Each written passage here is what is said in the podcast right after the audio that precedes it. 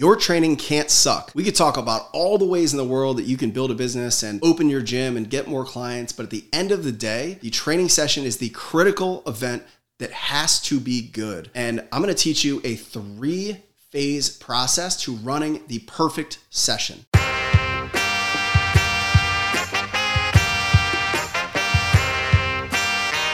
It's important to note, caveat here, I'm not going to talk training talk. If you're at the point where you want to open your own gym, there's a really good chance that got your own training system that you're passionate about and you believe in. Do whatever you're going to do in terms of the nuts and bolts of training those clients. None of that is going to be talked about in this episode. We can talk about that another time. Now, if you want to learn how we do training at Engage Personal Training, that's helped us grow from our one and a half million dollar location to five additional locations in a single year because the training doesn't suck. If you want to talk about that with with us, you can reach out to me at devin at gagestrengthtraining.com. Happy to answer and share the programming tips that we do. But the first thing you got to do is hit subscribe because if you don't hit subscribe, you will not get future episodes coming out about how to grow and scale your fitness business and open your first gym. How do you structure the perfect session, rolling out any type of training platform, any size session, it comes down to three phases. First phase is what we call the engage phase. Now, there's a reason that we called my fitness company Engage Personal Training.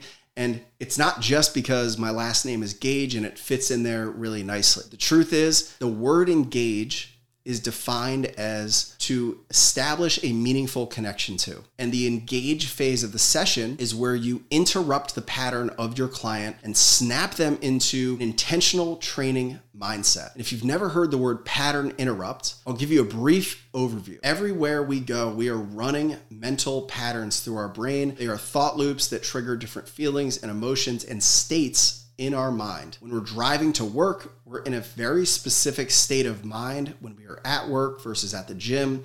All of these are different states that have developed different patterns. And when we change from one level of thinking or one state to another, there is what's called attention residue. And it typically takes about 15 minutes to go from one fully immersed task or state of mind all the way to another. So the example of that is stressed out mom or dad, which a lot of my clients are. You know, get their kids off to school, their phone is buzzing with work drama, and they're on the way to the gym with all these other things on their mind. That is a state that they are in when they pull up to the gym. And when they walk in, it takes about 15 minutes to go from stressed out mom work mode to intentional focus workout mode unless institute the pattern interrupt. And the pattern interrupt is the key component of the engage phase of the session. Pattern interrupt is any way that you can go outside of normal behavior to snap them out of their former state and get their attention into a new state. The pattern interrupt is an NLP tactic. It's also used in the world of hypnotherapy to get people to snap in a moment's notice into a brand new state of mind so that you can rewire their level of thinking. How do you use pattern interrupts? So, pattern interrupts show up in a million different ways. Pattern interrupts can be done in language that you use, the way that you approach somebody, and the questions that you ask them, which I'll talk about. They can be used in the music that you're playing in the session. They can be used in a way that you interact, whether you touch somebody or approach them in a, in a really novel or unique way. It's anything that's going to snap their attention from busy work mode into, oh, wow, I'm in the gym, let's get to work. So let's talk about language pattern interrupts. There's a lot of different ways that you can use your language to interrupt people's patterns. So, the first way that you can use your language to interrupt a person's pattern is through novel language. So the greeting that you use, maybe it's a different word. I've talked in other episodes about the OKCupid study where they say the word howdy, it gets more open rates than any other greeting across the platform because of its novelty. So is there a way that you can greet somebody that is outside of the norm and your normal interaction that sparks attention? The next is humor. How can you tell a joke or be engaging with somebody and snap them into more focused attention when they walk through the door? And the last one could be what we call empowered questioning. Most people are used to the like boring, typical question asking, like, How was your day? Or how are you doing today? Are you ready to work out? None of that sparks attention or grabs people out of their former state and moves them into a new state. So if you can change your question asking to be something that's more empowered and more engaging, it's going to help interrupt that pattern and cut the attention from the former state to the new state. Think of a question like, Hey, do you feel as ready to train today as you look? You're to move their brain into, Oh shit, maybe I am ready to train today. Let's go. Or you could say, Hey, what would make this the best workout of your life? And they're to say, Well, I would love to, I guess, hit a PR. Like, All right, if we do that, are you to be fired up? Awesome, let's go do it. There's ways that you can do it that are authentic to you, but what you want to do in this moment is you want to prime their mind and prime their thinking towards I am intentionally ready to work out, right? And the only way to do that is by being novel, by going outside of the normal, boring, casual conversation that you typically have, bringing something new to the table. So there's another way that you can use pattern interrupts, and that has to do with the overall environment. So I'll give you two examples. The first one is just the layout of the session. One of the things Costco does, and it makes them incredibly engaging to shop at, Costco is one of my favorite stores, is they will very, very often change the layout of the store. And Costco headquarters calls it like, makes it more of a treasure hunt every single time they go. Now, you can't change the layout of your gym or the training session all the time, but if somebody expects to come in and grab a foam roller off the wall and they go through this typical pattern that they've done a million times, and you say, hey, no roller today, we're gonna go on the back wall and we're gonna start here, right? It's a way to interrupt a pattern, spark their attention, and get them into a mindset that's faster than if they just followed the old pattern. So that's a way you can manipulate the flow of the session and interrupt the typical pattern in a way that's going to spark their attention. Next, I want to bring your attention to literally any addicting software or service or platform that you use. Think about when you used to log into AOL or when you log into Netflix or my two year old daughter when she watches Cocomelon. You're going to find that any of these platforms always use a distinct and memorable jingle or tone. So you log into Netflix and it's that gong. You turn on Cocomelon and it's whatever that noise is, and my two year old runs screaming into the room because she hears her favorite song. It's a way to interrupt whatever state of mind they're in and says, Holy shit, this platform is getting turned on. I'm I'm ready to go. So this is what's called creating an anchor. And if there's a way that you can create an anchor at the beginning of the session, that is automatically going to snap people out of their current state and into the new state. And the more often you repeat that anchor, the more effective it's going to be and the more instantaneous it's going to be. So start to think of ways that you can anchor the beginning of your training session to maybe a tone, a song that you play, a way that you kickstart the sessions, maybe an announcement that you make. All of these are ways that you can anchor you're done your busy mom life, you're here to train. And not only are you going to snap into this mindset, but you're going to train really hard and you're going to get more out of the session. So that is the engage stage to establish a meaningful connection to the training session in itself. Now we're into the bulk of the training session, just the training stage.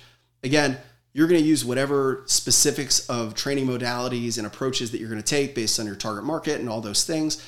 Again, if you want to talk training stuff, you can email me anytime. I'll give you the whole playbook that we use at Engage Personal Training to scale incredibly fast. Here's what you need to know about running the perfect training session is you have to understand the skill level, the goal, and the phase of every individual in that given moment. What I mean by that is you're going to adjust and be agile in your delivery and coaching of every individual based on their background skill level. Are they beginner, intermediate, and advanced? Whatever their goal is, is it fat loss? Is it strength? Is it general health? And what phase of their program? For example, we use programming on four week cycles. Is it week one where they need an intense amount of instruction, or is it week four where they're testing out and seeing the gains that they made? All of these three factors are going to teach you how to deliver the specific coaching cues and the language that you're going to use. The secret to delivering the perfect training session in this phase is to tell them what they need to hear while giving them what they need. And what I mean by that is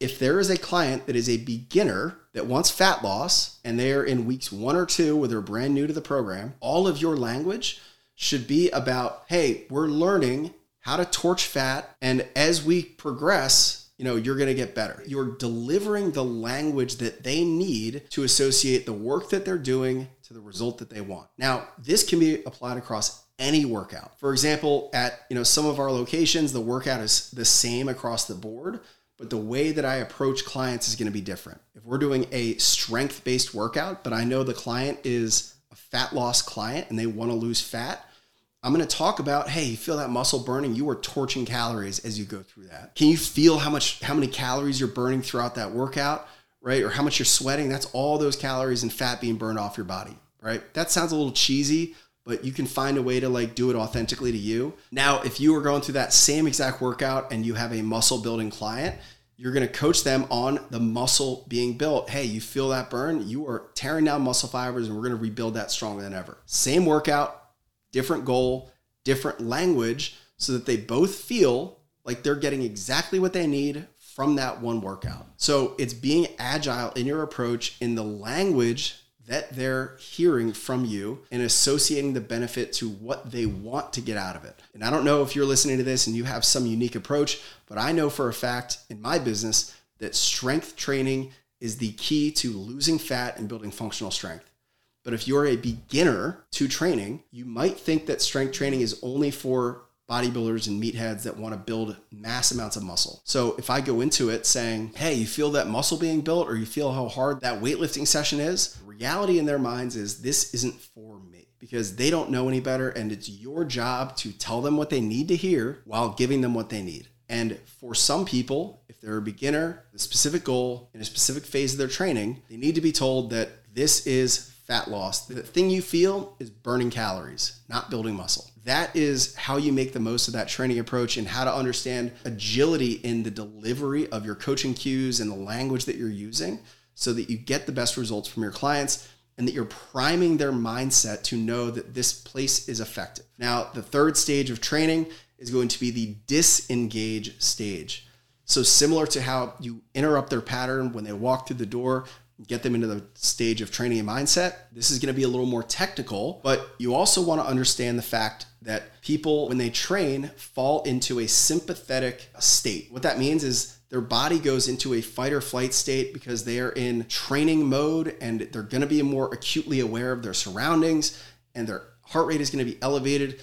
Your job is to switch them from that sympathetic, go, go, go training state, elevated heart rate, hard work, and like survival essentially, to parasympathetic, which is rest and recover and digest. Because if you can't switch people out of the sympathetic state and they get in their cars and they go home back to that stressful mom, dad, work life, they're still going to be stuck in that sympathetic state and the recovery is going to suffer and they're never going to feel like they get the full result of the training session. The best thing you can do, not only from a training standpoint and a recovery standpoint, but also from a psychological and feeling of accomplishment standpoint, is to carve out a tiny piece of the ending of that session to congratulate and reward and have a meaningful moment with them. Help them see the work that they did, help them take some deep breaths, help them fall and switch their minds into more of a parasympathetic state that calms their nervous system and leaves them feeling that floating on air feeling that we love after a workout. That can only happen we switch out of fight or flight. So, ending every single session, you want to bring the energy down, maybe change the music.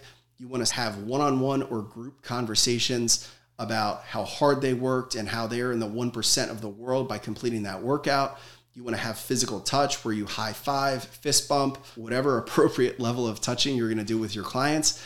All of that is going to serve as a mechanism to change their state and allow them to go into rest and recovery mode and anchor all of those good vibes, let the endorphins flow, and go home feeling like they had the best workout of their entire lives. No matter what type of training that you do, no matter what modality or approach that you want to take, or what clients that you work with, if you can follow those three stages of training, you will run the perfect training session that people become addicted to and never want to stop coming back. You engage them when they walk in the door, snap them out of busy mom, dad, work chaos and into training mindset. You're agile in your delivery and you're changing the approach and the language that you use based on their goal, ability level, and phase of their training.